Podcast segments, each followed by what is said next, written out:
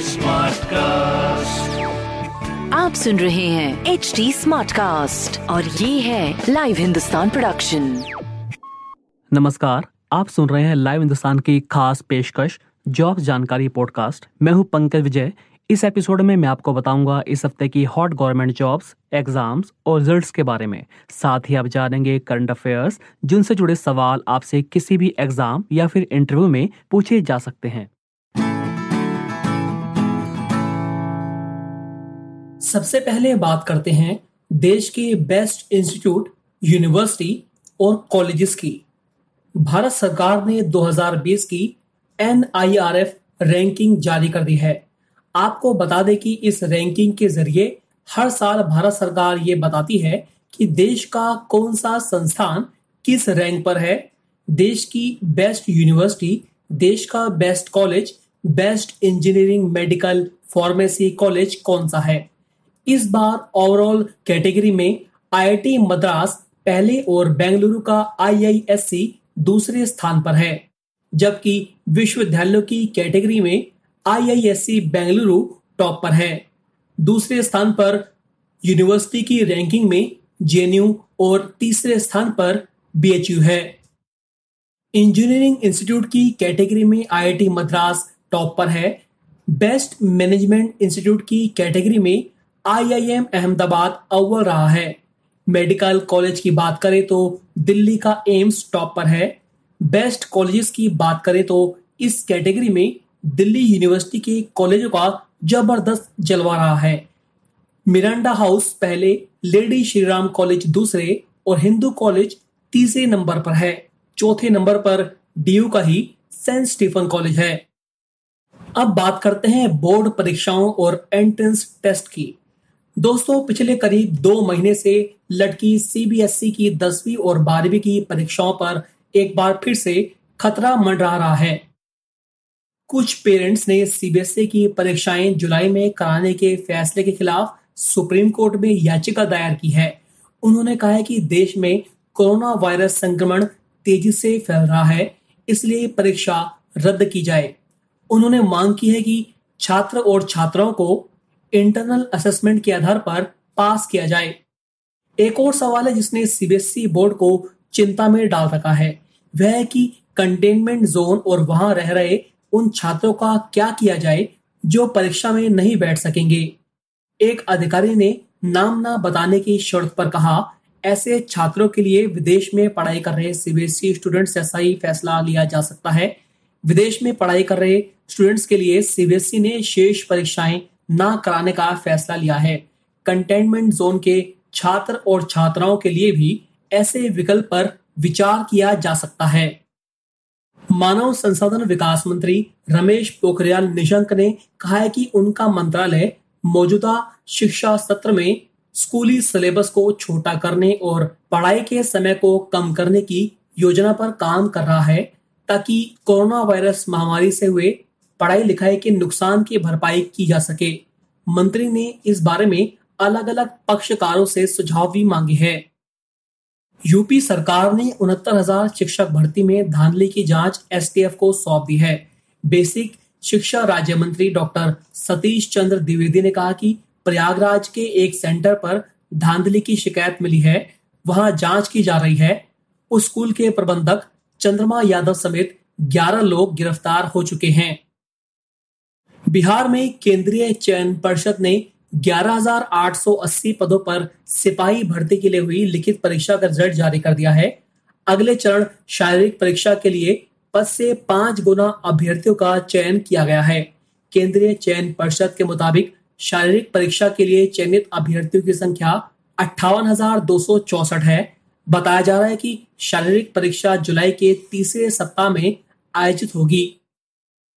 UP board की दसवीं बारहवीं परीक्षा का परिणाम 27 जून को दोपहर साढ़े बारह बजे बोर्ड मुख्यालय से घोषित किया जाएगा।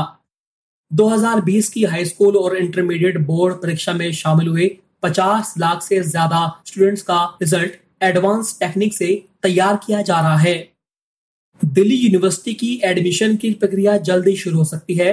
डीयू में ग्रेजुएशन के दाखिले के लिए ऑनलाइन आवेदन की संभावित तिथि 20 जून से 4 जुलाई तक तय की गई है और पहली कट ऑफ़ के दाखिले 11 अगस्त से 15 अगस्त के बीच होंगे। यूपीएससी यानी संघ लोक सेवा आयोग ने सिविल सेवा परीक्षा समेत तमाम स्थगित परीक्षाओं और आगामी परीक्षाओं का शेड्यूल जारी कर दिया है। यूपीएससी ने नए शेड्यूल के मुताबिक सिविल सेवा प्रारंभिक परीक्षा 2020 अब 4 अक्टूबर को आयोजित होगी। वही यूपीएससी सिविल सेवा परीक्षा 2019 के शेष इंटरव्यू 20 जुलाई से शुरू होंगे। सिविल सेवा मुख्य परीक्षा 2020 का आयोजन 8 जनवरी 2021 को होगा। नया शेड्यूल आधिकारिक वेबसाइट www.upsc.gov.in पर जाकर देखा जा सकता है। यहाँ पर एक गौर करने वाली बात यह है कि इस साल एनडीए वन और एनडीए टू परीक्षाएँ एक साथ एक ही दिन 6 सितंबर को ली जाएँगी। C A P F assistant commandant परीक्षा 2020 का नोटिफिकेशन 18 अगस्त को निकलेगा। 7 सितंबर तक इसके लिए आवेदन कर सकेंगे। परीक्षा 20 दिसंबर को आयोजित होगी। इंजीनियरिंग सर्विसेज़ मुख्य परीक्षा 2020 9 अगस्त को और कंबाइंड मेडिकल सर्विसेज़ परीक्षा 22 अक्टूबर को होगी। एसएससी यानी कर्मचारी चयन आयोग जून माह में ही दो भर्ती परीक्षाओं के रिज़ल्ट जारी करेगा। हालाँकि अभी यह तय नहीं किया गया है कि ये दोनों रिज़ल्ट किस डेट को जारी होंगे, लेकिन परीक्षाओं के नाम आयोग ने बता दिए हैं। इनमें से एक है कि junior Hindi translator, junior translator, senior Hindi translator और हिंदी प्राध्यापक परीक्षा। आयोग इस भर्ती के दूसरे पेपर की परीक्षा का रिज़ल्ट इसी माह जारी करेगा।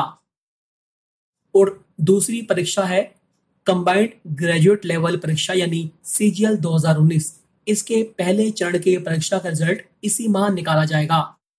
उत्तर प्रदेश लोक सेवा आयोग ने भर्ती परीक्षाओं का नया कैलेंडर जारी कर दिया है। आयोग के इस कैलेंडर में कुल तेरह भर्ती परीक्षाएँ शामिल हैं, जो 18 जुलाई से शुरू होकर 13 फरवरी 2021 तक कराई जाएँगी। नए कैलेंडर के मुताबिक यूपी पीसीएस प्रारंभिक परीक्षा 2020 अब 11 अक्टूबर को होगी। पीसीएस मेंस परीक्षा अगले वर्ष 22 जनवरी को आयोजित होगी। एक खबर यह भी है कि यूपीएससी ने कर्मचारी भविष्य निधि संगठन ईपीएफओ में ईओ एओ पदों पर भर्ती के लिए 4 अक्टूबर को होने वाली परीक्षा स्थगित कर दी है। यूपीएससी ने कहा है कि परीक्षा की नई तारीख वर्ष 2021 की भर्ती परीक्षाओं के कैलेंडर के साथ जारी की जाएगी। आपको बता दें कि आयोग ने जनवरी माह में एपीएफओ में इन्फोर्समेंट ऑफिसर अकाउंट्स ऑफिसर के खाली पड़े 421 पदों को भरने के लिए आवेदन मांगे थे। अब बात करते हैं ताज़ा नौकरियों की। इंडिया पोस्ट ऑफ़िस ने ग्रामीण डाक सेवकों के पदों पर चार वैकेंसी निकाली है। इनमें मध्य प्रदेश पोस्टल सर्किल में 2834 वैकेंसी, उत्तराखंड पोस्टल सर्किल में 724 वैकेंसी और हरियाणा पोस्टल सर्किल में 608 वैकेंसी निकली है। इन पदों के लिए दसवीं पास उम्मीदवार आवेदन कर सकते हैं। उम्मीदवारों का चयन दसवीं के मार्क्स के आधार पर होगा। ना कोई परीक्षा होगी और ना कोई इंटरव्यू।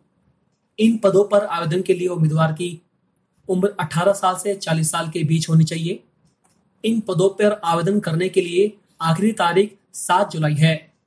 अगर आप इसके लिए आवेदन करना चाहते हैं तो www.appost.in पर जाकर इसके लिए अप्लाई कर सकते हैं।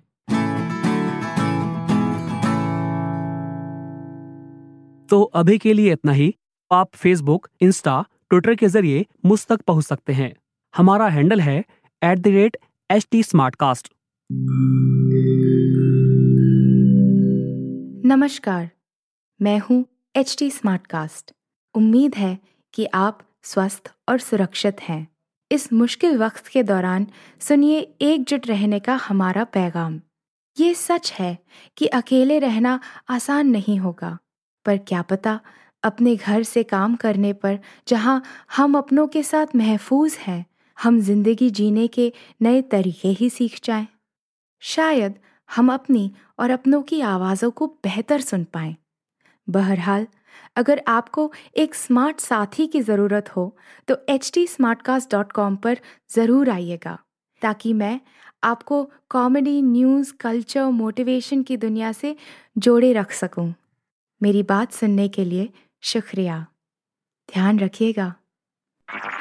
आप सुन रहे हैं एच डी स्मार्ट कास्ट और ये था live Hindustan production smart Smartcast.